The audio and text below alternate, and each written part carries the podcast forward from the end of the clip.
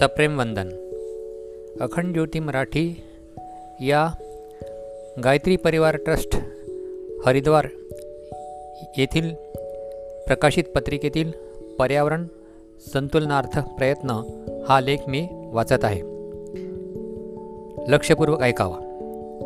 सृष्टी आम्हाला मुक्त हस्ताने हवा व पाणी देत असते त्यासाठी आम्हाला काही वेगळी किंमत मोजावी लागत नाही जेवढी इच्छा असेल तेवढा त्यांचा उपयोग आपण करू शकतो.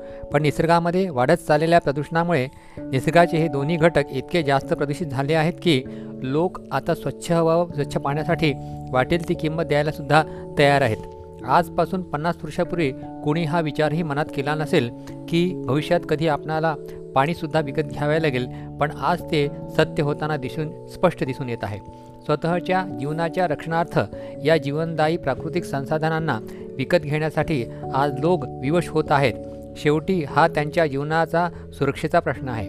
आर्थिकदृष्ट्या संपन्न असणाऱ्यांना या प्राकृतिक संसाधनांना विकत घेणे सहज असू शकते. पण सर्वसामान्य माणसांना ते परवडण्यासारखे नाही. म्हणून त्यांना या संसाधनाचा वापर प्रदूषित रूपातच करावा लागतो व साहजिकच त्यांचे दुष्परिणामही भोगावे लागतात. याचा स्थायी उपाय म्हणजे पर्यावरणाला स्वच्छ ठेवणे व प्रदूषणाला नियंत्रणाखाली आणणे हेच आहे. पण लोक याची बहुधा उपेक्षाच करताना दिसून येतात. पर्यावरणाला स्वच्छ व संतुलित करण्याबाबत होत असणाऱ्या या उपेक्षेचे परिणाम भविष्यात या रूपातसुद्धा दिसू शकतात. की वॉटर प्युरिफिकेशन युनिट्स जलशुद्धीकरण संयंत्र याप्रमाणे वायू शुद्धीकरण यंत्राची सुद्धा आवश्यकता पडू शकते. लोक घरोघरी त्यांचा वापर करू शकतात. प्रदूषण याच वेगाने वाढत राहिले तर उद्या कदाचित लोक आज जसे पाण्याच्या बाटल्या व टिफिन घेऊन बाहेर पडतात ठीक त्याचप्रमाणे ऑक्सिजनचे सिलेंडर घेऊनच बाहेर पडतील. त्यामुळे यापुढे जाऊन असे सुद्धा संभवनीय आहे की वाढत्या प्रदूषणामुळे नैसर्गिक हवाच मिळणार नाही व शुद्धीकरण संयंत्राद्वारेच हवा शुद्ध करून त्याचा उपयोग करण्याची प्रक्रिया सुरू होईल. व्हायला तर काहीही होऊ शकते पण जर का या संभावना उद्या खऱ्या ठरल्यात तर त्यासाठी आमची आजची निष्क्रियता व उपेक्षाच पूर्णपणे जबाबदार असेल याच तिळमात्र शंका नाही.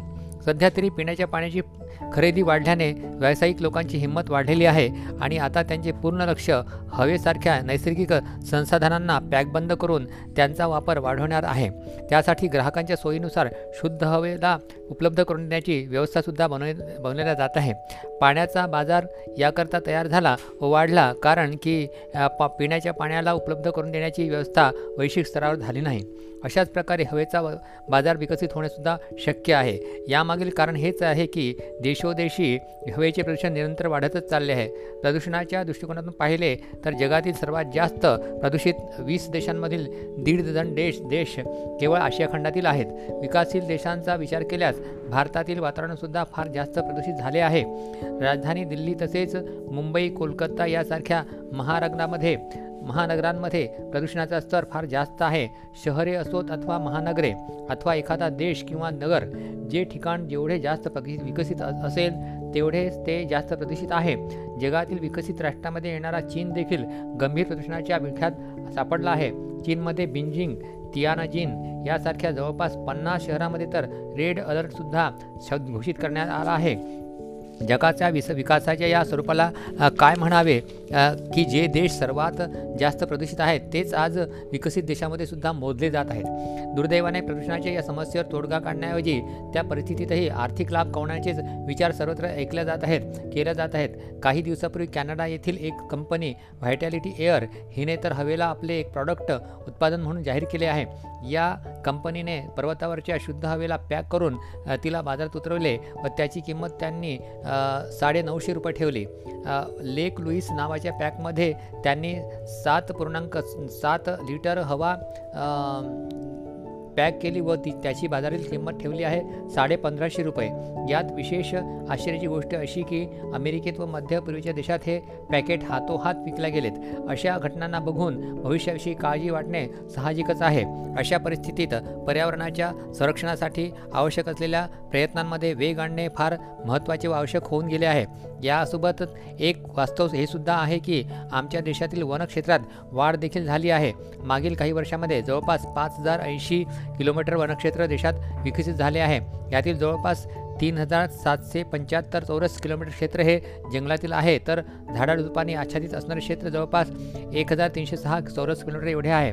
यापैकी एकोणऐंशी पूर्णांक बेचाळीस दशलक्ष हेक्टर जमीन ही पर्यावरण संवर्धनाच्या उपायासाठी वापरण्यात आली आली आहे. पर्यावरण संवर्धनाच्या दृष्टीने पाहिल्यास दक्षिण भारतातील तामिळनाडू राज्य हे स इतर राज्यांच्या तुलनेत सर्वात पुढे राहिले आहे.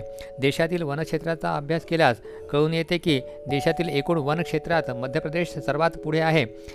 येथे सत् सत्याहत्तर हजार चारशे बासष्ट चौसष्ट किलोमीटर वनक्षेत्र विस्तारलेले आहे. यानंतर अरुणाचल राज्याचा क्रमांक लागतो. येथे सदुसष्ट हजार दोनशे अठ्ठेचाळीस चौरस किलोमीटर वनक्षेत्र आहे. छत्तीसगड राज्य देखील वनक्षेत्राला समुद्र करण्यात कोणत्याही प्रकारे मागे नाही. तात्पर्य हेच की देशात पर्यावरणाला संवर्धित करणाऱ्या क्षेत्रात काही कमी नाही. इतके सर्व प्रयत्न होऊनही पर्यावरणात संतुलन मात्र स्थापित होऊ शकले नाही. ज्याप्रमाणे देशातील काही भागात पुरे पुरेसा पाऊस पडल्याने संपूर्ण देशात पाणी पुरवठा करण्याची व्यवस्था नीट लावणे शक्य नाही. त्याचप्रमाणे देशातील काही क्षेत्रात वृक्षारोपण वाढले. वाढविले तरी पर्यावरणातील असंतुलन काही कमी होणारे नाही. एकूण काय तर पर्यावरणातील हेच असंतुलन आज मानवजातीसमोर प्रदूषित हवेचे संकट उभे करीत आहे. शहरी क्षेत्रात पर्यावरण संवर्धनाचे काम होत नाही. अशातली काही बाब नाही. तरी पण हे जे प्रयास होत आहेत त्याचे काही म्हणण्यासारखे सार्थक परिणाम दिसून येत नाहीत. विशेषज्ञानुसार पर्यावरण संतुलनासाठी संपूर्ण जगात इको फ्रेंडली घरे बनवण्याच्या परंपरेला बळ व प्रोत्साहन देणे आवश्यक आहे. इको फ्रेंडली घरे म्हणजे घराच्या आजूबाजूला परिसरात जमिनीच्या उपलब्धतेनुसार वृक्षारोपण व वृक्षांचे संरक्षण करणे होय. दळणवळणाच्या साधनांनी सुद्धा पर्यावरण प्रदूषित होत असते. म्हणून वाहन मालक व वाहन चालक यांनी आपापली वाहने चांगल्या स्थितीत ठेवणे व त्यातून होणाऱ्या प्रदूषणाला नियंत्रित करणे गरजेचे आहे. ध्वनी प्रदूषणाला नियंत्रित करण्यासाठी कमीत कमी आवाज करणाऱ्या वाहनांचा उपयोग करायला हवा. त्याचबरोबर जवळपासच्या ठिकाणी जायचे असेल तर ते लोकांनी एकतर तिथे पायी जावे किंवा सायकलसारख्या प्रदूषणरहित विरहित वाहनांचा उपयोग करावा. याशिवाय पर्यावरण संतुलन व संरक्षण याकरता प्रदूषण पसरवणाऱ्या संसाधनावर नियंत्रण ठेवणेसुद्धा अनिवार्य आहे. त्याकरिता दूरदर्शी व दूरवरचा परिणाम देणाऱ्या नीती बनवल्या जातील. बनवाव्या लागतील. देशाच्या सर्वच भागात आज सारख्याच प्रमाणात हिरवीगार सृष्टी विकसित करणे व त्यांचे संवर्धन करणे गरजेचे आहे. पर्यावरणाला स्वच्छ करण्यासाठी सामूहिकपणे प्रयत्नसुद्धा आम्हाला करावे लागतील. तेव्हाच आपण हवा व पाण्याला आणखीन जास्त प्रदूषित होण्यापासून वाचवू शकू आणि यांना स्वच्छ करण्याच्या दिशेने आपली पावले पुढे टाकू शकू. ओम शांती.